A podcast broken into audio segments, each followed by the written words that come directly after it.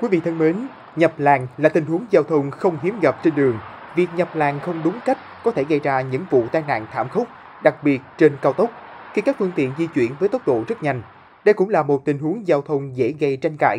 Nhiều người cho rằng xe nhập làn luôn là bên có lỗi, vì xe đang đi thẳng là xe được ưu tiên và không có nghĩa vụ phải nhường.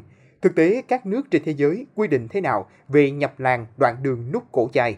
Mời quý vị và các bạn lắng nghe trong số podcast ngày hôm nay.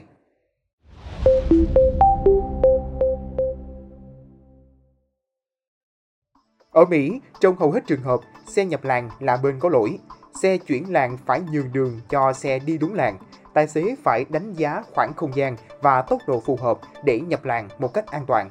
Ra tín hiệu sớm để xin nhường đường. Tuy nhiên cũng có ngoại lệ.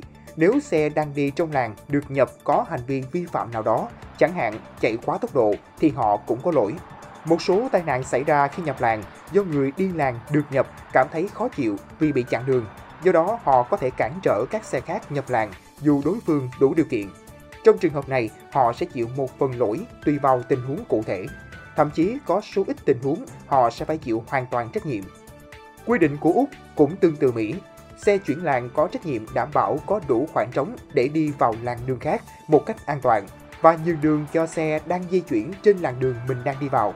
Do đó, khi xảy ra tai nạn, thông thường lỗi thuộc về xe chuyển làn. Tuy nhiên, luật ở Úc cũng chỉ ra rằng tài xế luôn phải giữ khoảng cách an toàn.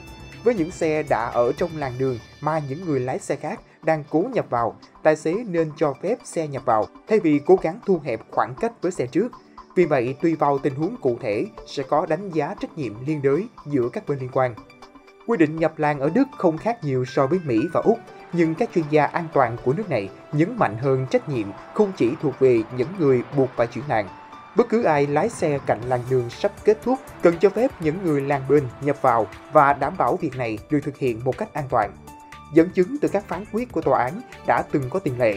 ADAC, câu lạc bộ ô tô lớn nhất châu Âu, cho biết nhiều người lái xe làng được nhập phải gánh một nửa trách nhiệm pháp lý khi có tai nạn xảy ra. Pháp cũng không ngoại lệ khi thường quy trách nhiệm với xe chuyển làn khi có tai nạn xảy ra trong tình huống nhập làn. Các tài xế chuyển làng thường mắc lỗi nhập làng quá chậm, không đảm bảo tốc độ, không có tín hiệu, đánh giá sai khoảng trống để nhập làng, chuyển nhiều làng một lúc. Luật không quy định những người lái xe ở làng liên kề phải có nghĩa vụ nhường đường cho xe chuẩn bị nhập làng, nhưng vẫn ràng buộc họ có nghĩa vụ lái xe an toàn.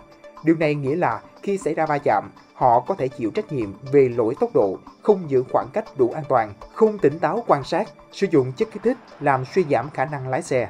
Một trường hợp cũng dễ xảy ra là nhiều tài xế kiên quyết không nhường đường dù xe nhập đã hoặc đã vào đà chớm làng Trường hợp này họ có thể bị xem xét phải chịu trách nhiệm toàn bộ vì đã tạo ra tình huống nguy hiểm.